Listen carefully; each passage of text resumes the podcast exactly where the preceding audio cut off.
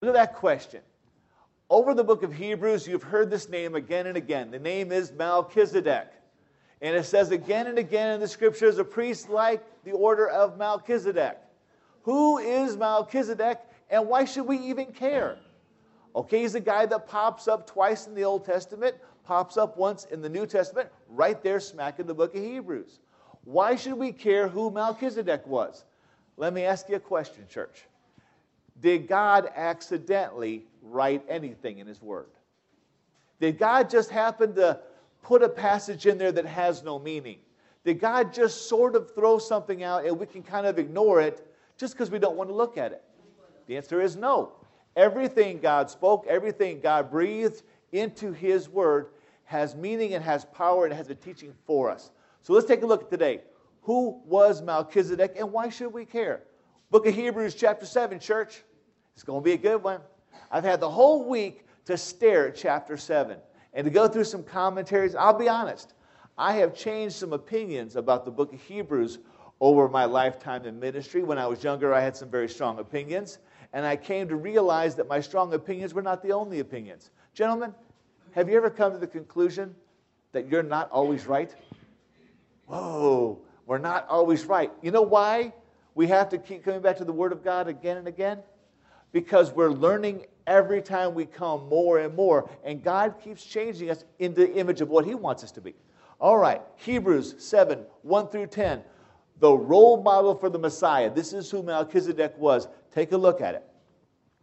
Hebrews 7 1. For this Melchizedek, king of Salem, priest of the Most High God, who met Abraham and blessed him as he returned from defeating the kings, and Abraham gave him a tenth of everything. First, his name means king of righteousness. I'll interpret that for you. The word is the Malach Zedek. Malach Zedek. That means king of righteousness or the righteous king. So he's the king of righteousness, then also the king of Salem, which means the king of peace, without father, mother, or genealogy, having neither beginning of days nor end of life, but resembling the Son of God remains a priest forever. Now consider how great this man was. Even Abraham, the patriarch, gave a tenth of the plunder to him. The sons of Levi, who received the priestly office, have a command according to the law to collect a tenth from the people. That is, from their brothers, though they have also descended from Abraham. But one without this lineage collected tenths from Abraham and blessed the one who had the promises. Without a doubt, the inferior is blessed by the superior. In the one case, men who will die receive tenths. But in the other case, Scripture testifies that he lives. And in a sense, Levi himself, who received tenths, has paid tenths through Abraham, for he was still within his ancestor when Melchizedek met him. Very confusing very unusual and something that people sometimes look at and they go, okay, moving on. I'm going to go past that because I really don't understand what that means. But you know what? When you're doing the Bible, you have to understand it. You have to come to some kind of consensus of what it says. How is Melchizedek a role model for the Messiah? Let's take a look at it. This all begins in Genesis chapter 14, beginning of verse 18. Let me read to you the encounter which is mentioned here. It's mentioned in the scripture, but it actually comes from the book of Genesis. Just listen Genesis 14, 18. Then Melchizedek, the king of Salem, brought out bread and wine. Underline that. Bread and wine. Remind you of anything? Next week is Lord's Supper, so it should ring a little bell in your head. He was a priest to God Most High. For those of you who were here on Tuesday nights when we did the names of God, this is the El Elyon the God Most High. That's what is in Hebrew, El Elyon. He blessed him and said, Abram is blessed by God Most High, creator of heaven and earth, and I give praise to God Most High, who has handed over your enemies to you. And Abram gave him a tenth of everything. Now, for those of you who know a little bit about Old Testament history, the giving of tenths to a priest or to a religious order was not uncommon in the ancient world yet it has great significance in the lives of the people of Israel. The tenth was ordained at Mount Sinai when it was given to Moses, right? I know that we all love to skip. We go Genesis, Exodus, we skip Leviticus, Numbers, We sometimes skip Deuteronomy, and we shouldn't. All those laws laid out in there tell people how to live. They tell them how to organize their life, organize their finances, keep their relationships strong. There's good stuff in those books, but people often skip them. That's where the tenth is found. Yet here, Abram, whose name is not yet Abraham, interesting thing. You know the difference between Abram and Abraham? It's, it's a little breath mark. It's a hey. You know the interesting thing? The hey in Hebrew is the breath the Spirit. What changed Abram to Abraham? God breathed the Spirit into him. Amen? What takes a sinner and turns him into a saint? God breathes a heh into him, breathes the Spirit into him through Jesus Christ. Good to have you all with us this morning. Amen.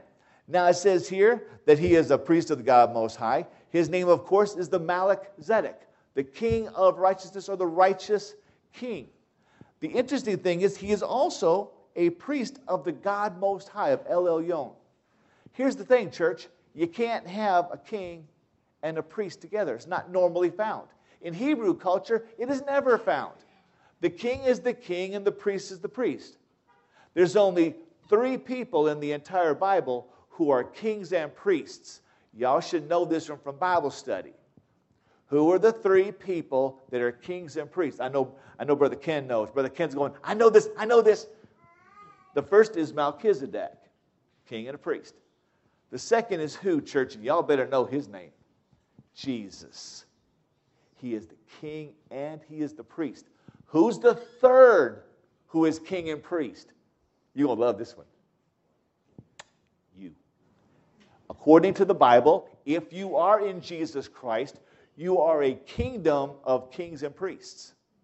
You hold that position. Why? Because you are joint heirs with Christ through faith in Jesus. That makes you a king, baby, because we, we worship who? King Jesus. You are also a priest. You are a mediator of the Word of God. That's why it says, You will be my witnesses. The word is martyr, martyr. You will be my witnesses in Jerusalem, Judea, Samaria, to the ends of the earth, even to California. They need Jesus too out there. I've been to California. They really need Jesus. Anyways, y'all missed that one, huh? Never mind, let it go. Anyway, so here's the deal. You need to pay attention to Melchizedek because he has a lot to say about who Jesus was and also who you're going to become. Take a look at this again. So we have in Genesis, he encounters it. But who is Melchizedek? Now, in the first century, there were these guys called the Essenes. The Essenes hung out around the caves of Qumran. You know, they put some scrolls in some jars. You ever heard the Dead Sea Scrolls? That's the brothers we're talking about. Now, they had this idea. They said, well, look at this scripture right here. This says he was without father, mother, or genealogy. Now, in the Hebrew, that is apater and amater. No father, no mother. Now, that's a very weird thing in the Hebrew language because you've got to have a father or a mother. Otherwise, what are you? You're a God. Only God has no father and no mother. If, it's just, if it just said that he had no, no father, we would consider him an illegitimate child. That'd be easy to come up with. So these Essenes, they said, well, he has no father. He must have been an angel. He must have been an angel that was speaking to Abram. Because Abram has another encounter with an angel. Remember that one? Place called Sodom and Gomorrah? But that's, that, that's not an angel. That's the angel of the Lord. Who's that? Jesus. The angel of the Lord appears to Abraham and says, I'm going to cream that place. And, and, and, Abraham makes a deal with him. If he can find 50 righteous, how about 10 righteous? All he walks off with is, is Abraham, his wife, his daughters. The son in laws wouldn't even go. So there wasn't enough to save the city, right?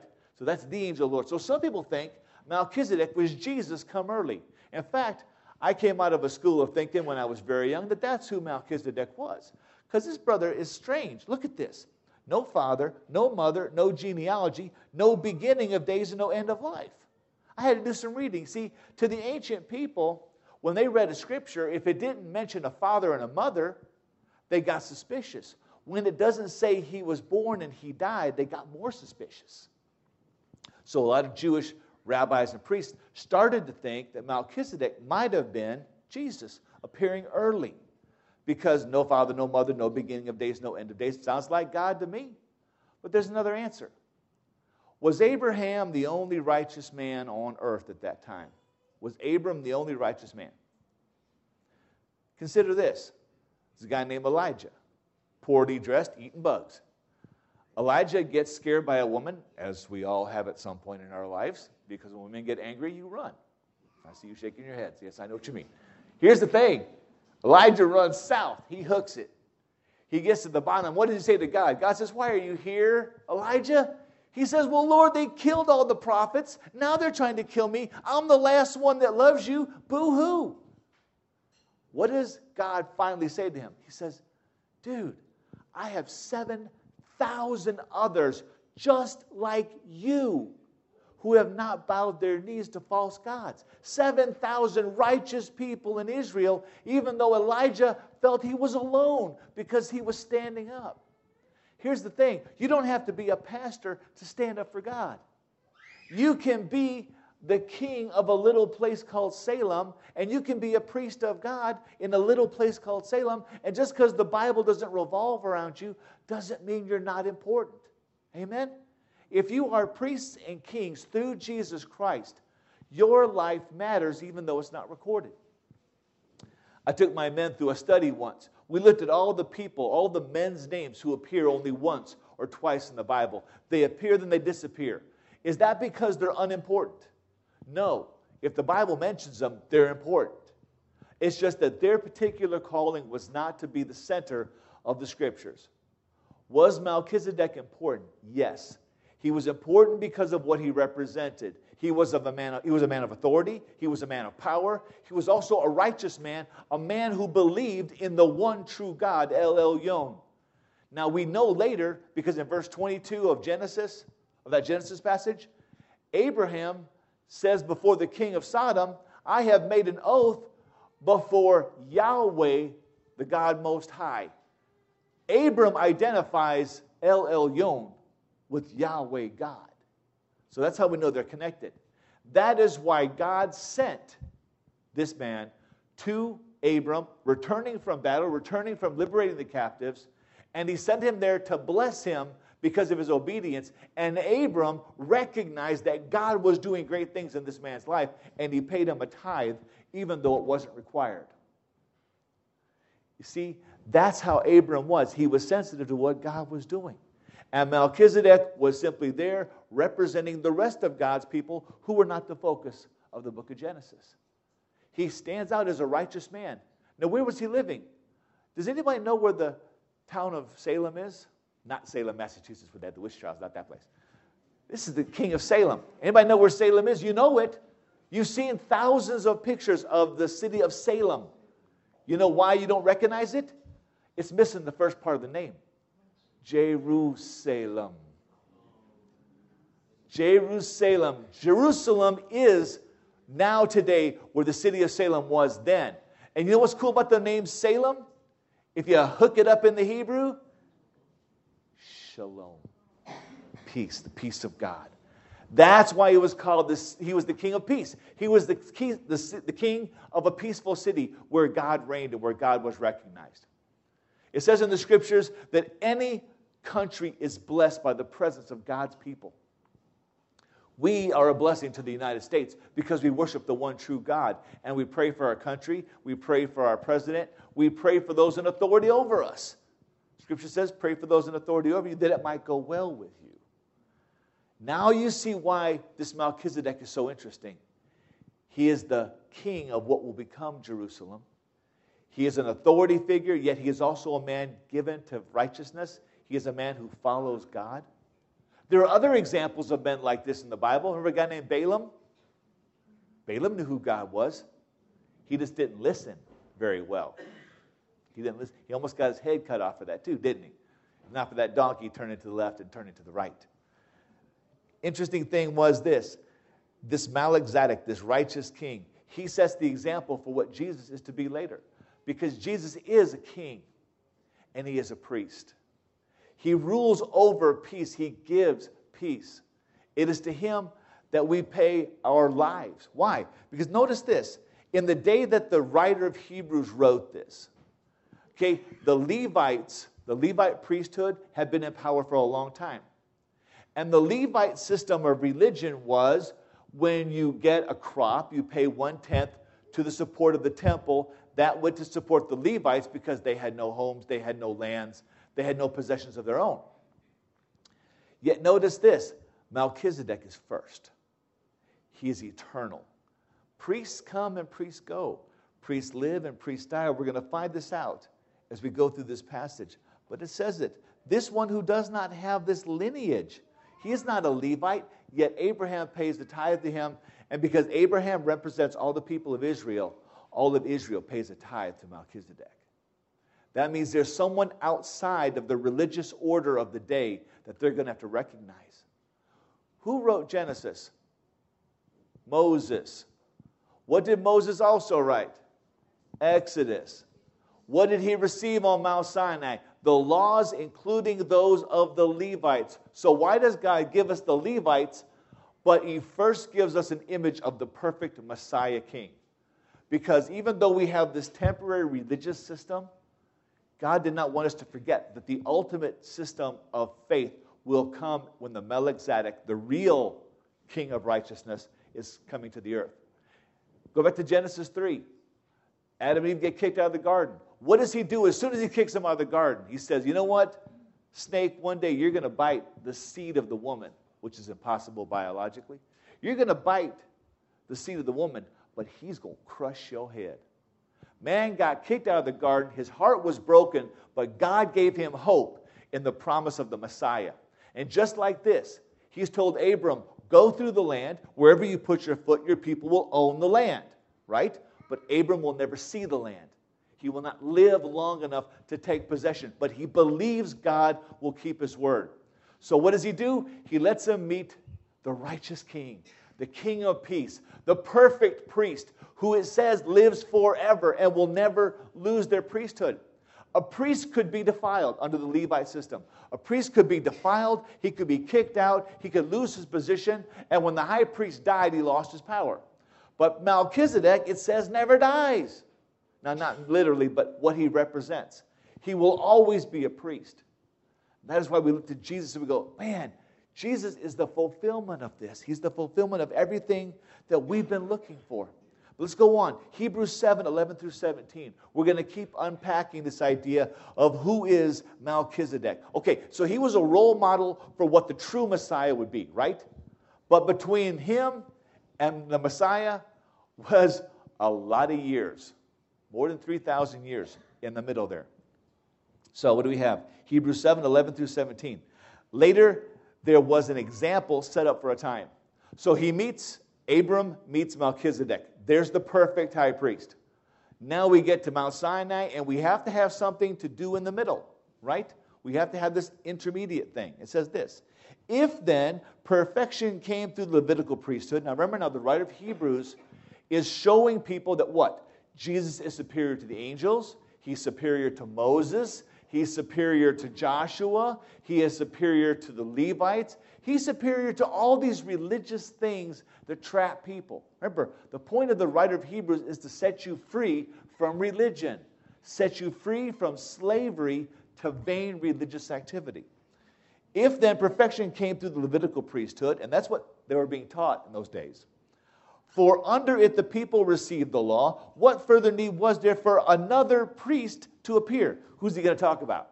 Jesus said to be in the order of Melchizedek, meaning meeting the qualifications of Melchizedek. Meaning, right, this, he's going to be a king of righteousness, he's going to be a king of peace, no beginning, no end, no father and mother or genealogy, doesn't fit the typical pattern, not of the right lineage. Sound like someone you know? Not like Jesus to me. Said to be in the order of Melchizedek and not in the order of Aaron, Aaron being the head of the Levitical priesthood. For when there is a change of the priesthood, there must be a change of law as well. For the one, for the one these things are spoken about belongs to, here comes, a different tribe. No one from it has served at the altar. Remember, anyone touching the altar, anyone touching the Ark of the Covenant, other than Levites, what happened to them? They died. They fried. Anybody ever watched the Search for the Lost Ark, the Indiana Jones thing? They would never have got that box out the hole in the ground. You know why? The second Indiana touched it, he'd be cooked. A brother named Uzzah tried that. He died. He laid one hand on the ark and he died. If you were not a Levite, you could not touch the Ark of the Covenant. You could not enter the holy place. You could not enter the Holy of Holies. You would die. So even, you know, that's just that's so amazing. And here he says right here, 14, now it is evident that our Lord came from who? Judah. He is descended from David, not from the Levites. And Moses said nothing about that tribe concerning priests. And this becomes clear if another priest like Melchizedek appears who did not become a priest based on legal command concerning physical descent. Now remember, remember this. He's dealing with people who are Jewish Christians living out among the world, right? But what's out there among the Jewish Christians? Gentile Christians, right? Sometimes Jewish Christians had a problem of looking down on Gentile Christians because they thought they were the real deal and they were fake. They were only half Christians, you know. They were sort of stepchildren. That's kind of how they saw it. He says, Yeah, but this one who came is a priest not based on legal command concerning physical descent, but based on the power of an indestructible life. What Jesus promised, I will give them life and that eternal, that everlasting, that abundant. That's where the claim of Jesus on that priesthood comes from. For it has been testified, you are a priest forever in the order of Melchizedek. How many Melchizedekian priests existed when the writer of Hebrews wrote this? How many priests in the order of Melchizedek still lived? Right, none, because there were none. There was one priest in the order of Melchizedek, and it was Melchizedek. Melchizedek was the only priest in the order. So Jesus had to be something extraordinary. He had to be something amazing if he's going to be in the order of Melchizedek. I mean, everybody had read about Melchizedek, but they dealt with the Levites every day. They dealt with the Levites every time they went to the temple. They'd almost forgotten the power of Melchizedek. Now, see, this was great. This is from a different tribe. Consider this whatever background you come from, wherever you come from, does it matter if your parents were Christians? Is that how you become a Christian? You become a Christian because they are? There's a lot of people sitting in churches today are only sitting in churches because mom and dad drag them by the ear and make them go. You ever got dragged out to church? I got dragged out to church.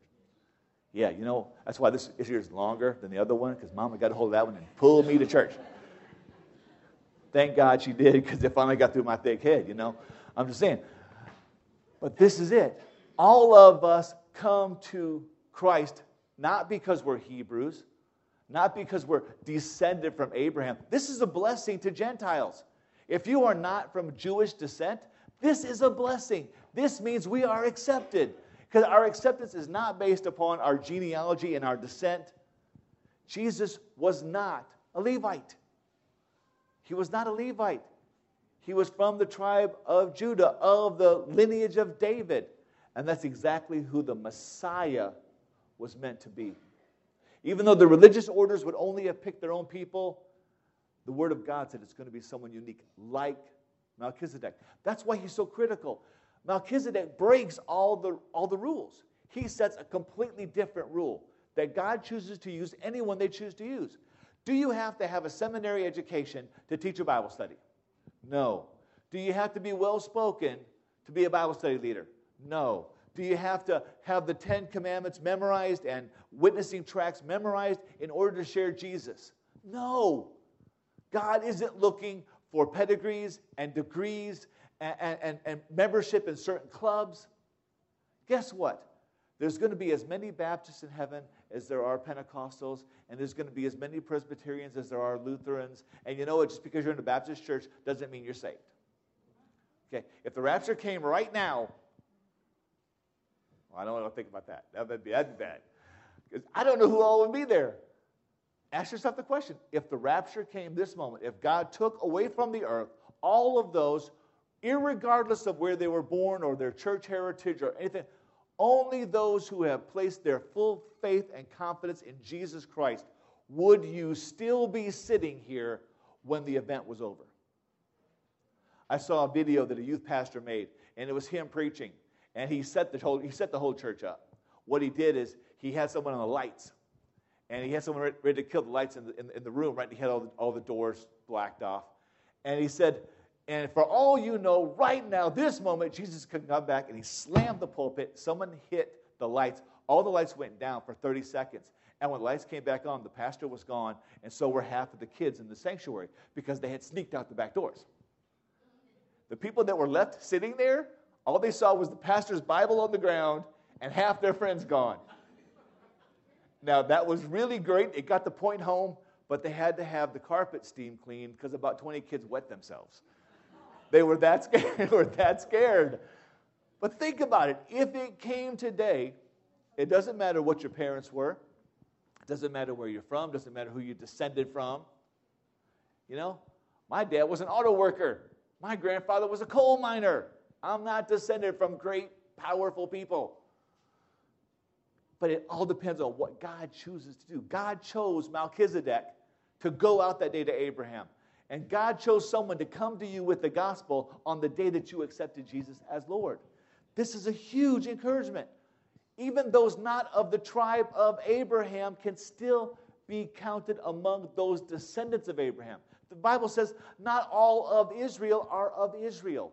That makes no sense until you realize not everybody who says, I am a descendant of Abraham, therefore I automatically go to heaven, not all of them believe, and not all of them are truly the children of Abraham, because the children of Abraham are the children of faith. Those who have placed their faith in Jesus Christ. That's what it's about. Not the tribe, not the family relations. Have you ever met someone named Cohen? Have you ever met anyone with the last name Cohen? Now, where I come from in Michigan, common last name but it's not common. Do you know why the name Cohen is special? Any Jew can tell you this one, although most of them have forgotten it. The word Cohen comes from a Hebrew word, Kohanim. Kohanim is the Hebrew word for priest. If you meet someone today whose name is Cohen, they are descended from the priests of Israel. How cool would that be? Your descendants were those who stayed in the temple, who worshiped before God, who kept the embers lit, who kept the fires going, oil in the lamps, who's made the sacrifices before the What a great lineage. Guess what? Even if you are a Cohen, without faith in Jesus Christ, it means nothing. Nothing. Maybe your dad was a pastor, or your grandfather was a pastor, and your mom played piano in church. That means nothing because it's not about your descent, it's about your faith. What do you believe? Where do you bank your entire hope for eternity? That's what's so important about this, this setup of the Levites. They were put up for a stopgap measure. Guys, the church is just here for a stopgap measure. We are not the final product. What you see today among us, we're not the final product. We're what we're, we're works in progress. You know, there's a, there's a sweatshirt I see at the gym all the time. It says, Don't laugh, I'm a work in progress. Of course, you still laugh when you see it, but it's funny. But that's it. We're all works in progress. We're all in the process of becoming like Jesus. Jesus is the end result. Where we are right now, we're just on the way. We're just moving down the road. So, this, this religion that was created was just created until the time of the Messiah. Here's the problem when the Messiah came, did people go from the stopgap to the full? Did they go from the half priest to the full priest of faith?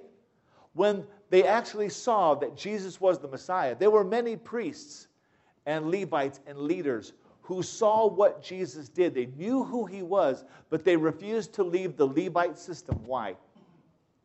Because under the Levite system, they had power, they had authority, they had free food, they had respect in the community. And even though they knew Jesus was the Messiah, this is what they knew. Is anybody equal in his day to Melchizedek? Even Abram, the one who is called the friend of God, even he bowed down to this one who was the Melchizedek, the king of righteousness.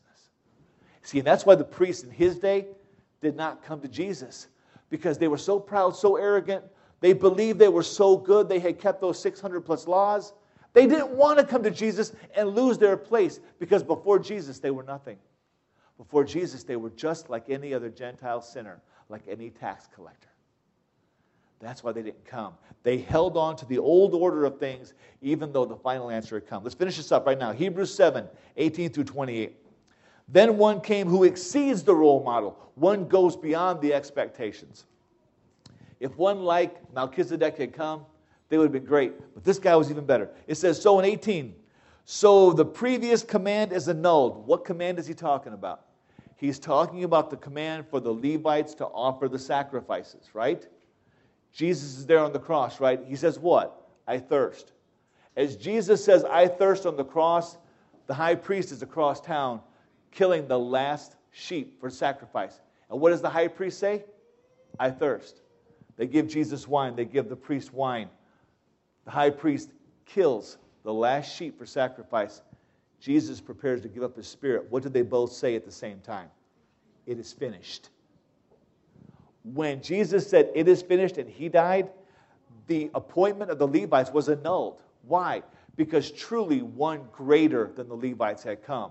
There was no more need to go to priests. There was no more need to rely on temporary sacrifices because the permanent, lasting sacrifice had been given. So the previous command is annulled because it was weak and unprofitable, for the law perfected nothing. The law cannot save us, the law only convicts us of our sin. You realize that, right? Nobody can please God by keeping the law because nobody can keep the law. My wife asked me, if I say to myself, Christ is the center of my life, and I sin, am I a liar? I said, Well, you know, Christ is still the center, center of your life. You've just drifted off the point. You got to get back to the point. You know you're off it when you, when you do that. So it's, it's not a matter of being perfect all the time. We can't do that. It's a matter of knowing where that perfection is. He says this, but a better hope is introduced through which we draw near to God. None of this happened without an oath, for others became priests without an oath. If you were a Levite, you were a Levite, and that was it. When you became 30, you began to serve in the temple. That was just the order of things. It was because of your birth that you did what you did. But he became a priest with an oath made by the one who said to him, The Lord has sworn, and he will not change his mind. You are a priest forever. Who is the one who swore to Jesus, You are a priest forever? That was his father. That was God the Father. So Jesus has also become the guarantee of a better covenant. For those of you who question whether or not you can trust in your salvation, you need to underline that verse. Because it says right here Jesus has become the guarantee of a better covenant. The old covenant was based on keeping the law, the new covenant is based on who Jesus is and what Jesus did. If you ever think that you can lose your salvation, if you ever question whether or not you're going to see heaven, if you have given your life to Christ, you've repented of your sins, you've come and asked for cleansing and salvation, this says Jesus is the guarantee that you're going to get what he promised you. Jesus don't lie. The devil can lie to your mind, the devil can lie to your brain. He can make you feel lost when you're found. But you need to reject that demon in Jesus' name. You need to get it straight. So Jesus has become the guarantee of a better covenant. Now, many have become Levitical priests since they are prevented. Um, many now who have become Levitical priests since they are prevented by death from remaining in office. So when you died, your priesthood was over. But because he, Jesus, remains forever, he holds his priesthood permanently, just like Melchizedek. Melchizedek died. The only reason his death isn't recorded is because Abraham moves on and never sees him again. So we don't know when he died, but he was a man and he died. But Jesus, though he dies, he raises again on the third day. See, Easter's coming, y'all. We already had we already had Fat Tuesday, and then we had our Ashy Wednesday, and now we're counting down the 40 days to Easter. Amen. And we're getting there. Jesus holds that permanently. When he rose from the dead, boom, he is a priest forever, just as he's always been here. Therefore, he is always able to save those who come to God through him. Underline that, church. When someone tells you you can lose your salvation, you go, Excuse me. The book of Hebrews, chapter 7, says right here, verse 25, He is always able to save those who come to God through Him. Story over. Point closed. No discussion. Once you are safe in Christ, Matthew says Man, even Satan can't pry you out of God's fingers because he clamps on tight. It says this since he always lives to intercede for them. For this is the kind of high priest we need. See if Jesus fits. This is the kind of high priest we need holy, innocent, undefiled, separated from sinners, and exalted above the heavens. He doesn't need to offer sacrifices every day as high priests do, first for their own sins, then for the sins of the people. He did this once for all when he offered himself. For the law appoints as high, priest, high priests men who are weak, but the promise of the oath, which came after the law, appoints a son who has been perfected forever. This is good stuff, church. This is the type of assurance that we need to live in and walk in and cling to and tell our friends about. You know, it says right here the high priest offers this sacrifice daily, it says. What he's talking about is this once a year, the high priest goes into the Holy of Holies. He offers the sacrifice for the people on the Day of Atonement. Yes? We all know that one, right? Shake your heads, yes. Make me feel better. If you don't know it, ask me later. I'll tell you about it. The high priest is the only one that can go into the Holy of Holies. That's why they put that rope on his foot in case he drops dead. They can haul his dead body out. Here's the thing you didn't know. Up to a week ahead of time, the high priest is secluded away from everybody, especially away from women. I don't know why that's necessary, but that's what the, that's what the records say. He is secluded in a place where he cannot be contaminated or affected by anything. The reason for that is the high priest had to be perfect in mind and body. He had to be spiritually purified and cleansed, physically purified and cleansed before he set foot in the altar in the Holy of Holies. Now, notice this Was the high priest of Israel sinless? No. What's the first sacrifice he makes? For his own sin. Then he offers the sacrifice for the people. That's what a high priest did every year. Why? Because the blood of animals only covers the sin, it doesn't erase it. Doesn't erase it. Those of you who grew up Catholic, you know how terrible it is to be under the oppression, the demonic oppression of the sacrament of confession. Because you go into the priest, blessed be Father, for I've sinned. It's been five, five minutes since my last confession. I went outside, I saw a girl in a bikini, I lusted, and now I'm guilty. Not, not that I'm repeating anything I've ever said before, but there we go. Anyways, here's the thing. Even though you make that confession, the second you go out the door and you're angry at the cab driver or you see a girl in high heels, you're guilty again. You have to go right back in and confess again. Can you live in the confessional? No, you can't live in the confessional. But if your salvation is dependent upon your acts of confession, then you are a slave to the law, just as the Hebrews were, just as the Levites were perpetually, constantly begging God to forgive you. When it says right here that Jesus ensures our salvation, He is always able to save those. And you don't have to go to a priest because this high priest, Jesus, he made one sacrifice for everyone at all times on one occasion. When he sacrificed himself, because he was sinless, he was pure, he had committed no wrong, he put himself on that cross, he sacrificed himself as no high priest could. And because he was sinless, his sacrifice was perfect. Now that means whosoever calls upon the name of the Lord will be saved. Now that word saved is amazing because it means you will be saved that minute. Five minutes later, you're still saved. Five years later, you're still saved.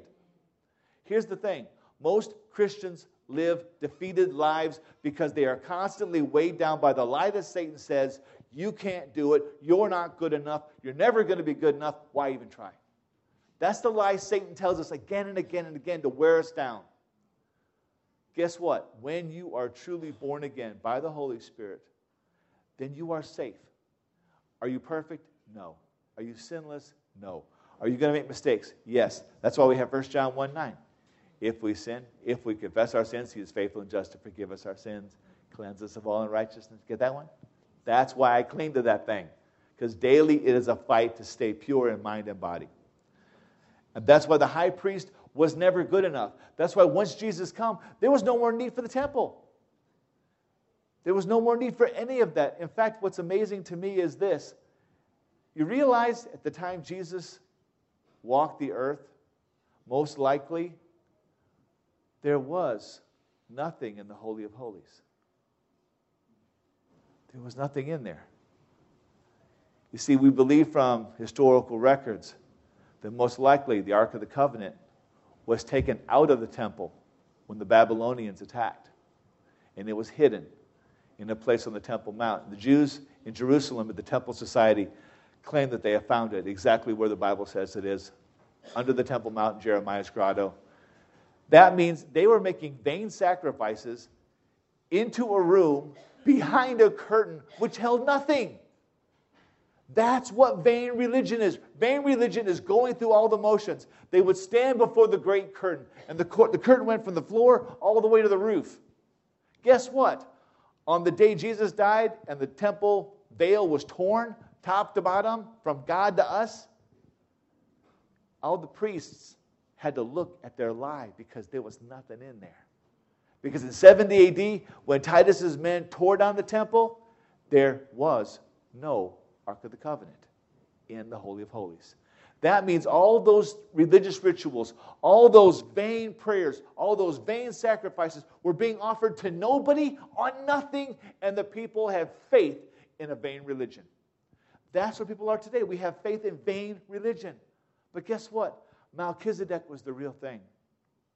And that is why Abram offered to him the tenth, the sacrifice that was due to the man of God. And that's why the Levites were just a, a vain shadow. But then Jesus comes and he fulfills it. I mean, do you get this? I mean, Psalm 110 1 says this This is the declaration of Yahweh to my Lord. This is David talking. Of Yahweh God to my Elohim, to my mighty one. Sit at my right hand. Nobody sits at the right hand of the king unless he's the, the wife or the, the direct, you know, child of the king. Nobody sits there. Sit at my right hand until I make your enemies your footstool. The Lord will extend our mighty scepter from Zion, rule over your surrounding enemies. Then Yahweh has sworn an oath and will not take it back. Forever you are a priest like Melchizedek. In that same order, in that same eternal priesthood, where you are the perfection that Israel's been waiting for. So you say, now do you care who Melchizedek was? Now, now do we, we care that these obscure little passages get read? Because consider it the example of God's servant was always before Israel. And it wasn't the Levites, it wasn't Aaron. The perfect example of what God wanted was Melchizedek. That's why he's mentioned in Genesis, and the Levites don't come along till Exodus. They always knew what the perfect Messiah would look like. Always. God doesn't hide things. Even the service of the Levites was not enough to complete the work that God intended. The Levites only held down the fort. They provided a sacrifice system that allowed people to know their guilt and allowed them to take care of their guilt before God by faithfully believing in what was being done. Finally, Melchizedek was an example to all the faithful of whom the Messiah would be, of who the Messiah would be. Melchizedek was just showing them by his life what the Messiah would look like. And only Jesus was the priest in the order of Melchizedek. So there's only been two people to fit that order Melchizedek and Christ. Consider this today. God went to such trouble to mention Melchizedek in Genesis. Puts him right in Abram's way as Abram's coming back. Puts it in Abram's heart to sacrifice. Then he reminds us again in Psalm 110 that the Messiah would be just like Melchizedek. Suddenly he gets more important. Then Jesus comes and he is everything Melchizedek was. So, of course, it's important. So, what I want you to think about today is this when you go back home and you reread this and you look at this and you realize that the old law was passed away, the old Levite system was passed away, ask yourself this question Am I clinging to the true Messiah or am I practicing vain religion? I know a lot of people that get up on Sunday morning and they put on their suits and their ties or they put on their dresses and, they do all that other stuff and they, they go to church and they sit through the church service, sometimes awake, sometimes asleep, and they go home and they say, My job's done. Church is not when you get your job done. This is where you come to celebrate God's goodness to you. This is where you come to learn about God's love for you, God's power that beats in your chest, that lives in you. Then the work starts the second you leave the door, church. The work's out there, baby.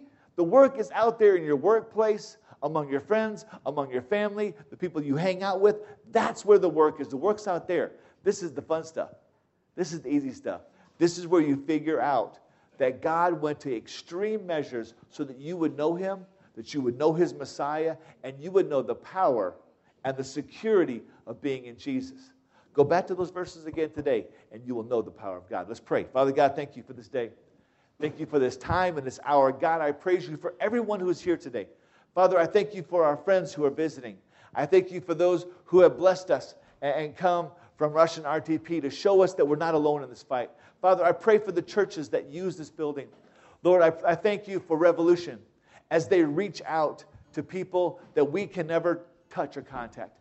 Father, I thank you for GGCF for the great effort that they have made to reach the peoples from all over the world that we have done. And I thank you for bringing people to us to hear the gospel of Christ. And Father, we praise you for Russian RTP that they are going to prosper. Father God, they're going to grow. They are going to reach hundreds, if not thousands, of Russian speaking people and their children and their grandchildren. And there will be a home in this building, Father, for all the nations.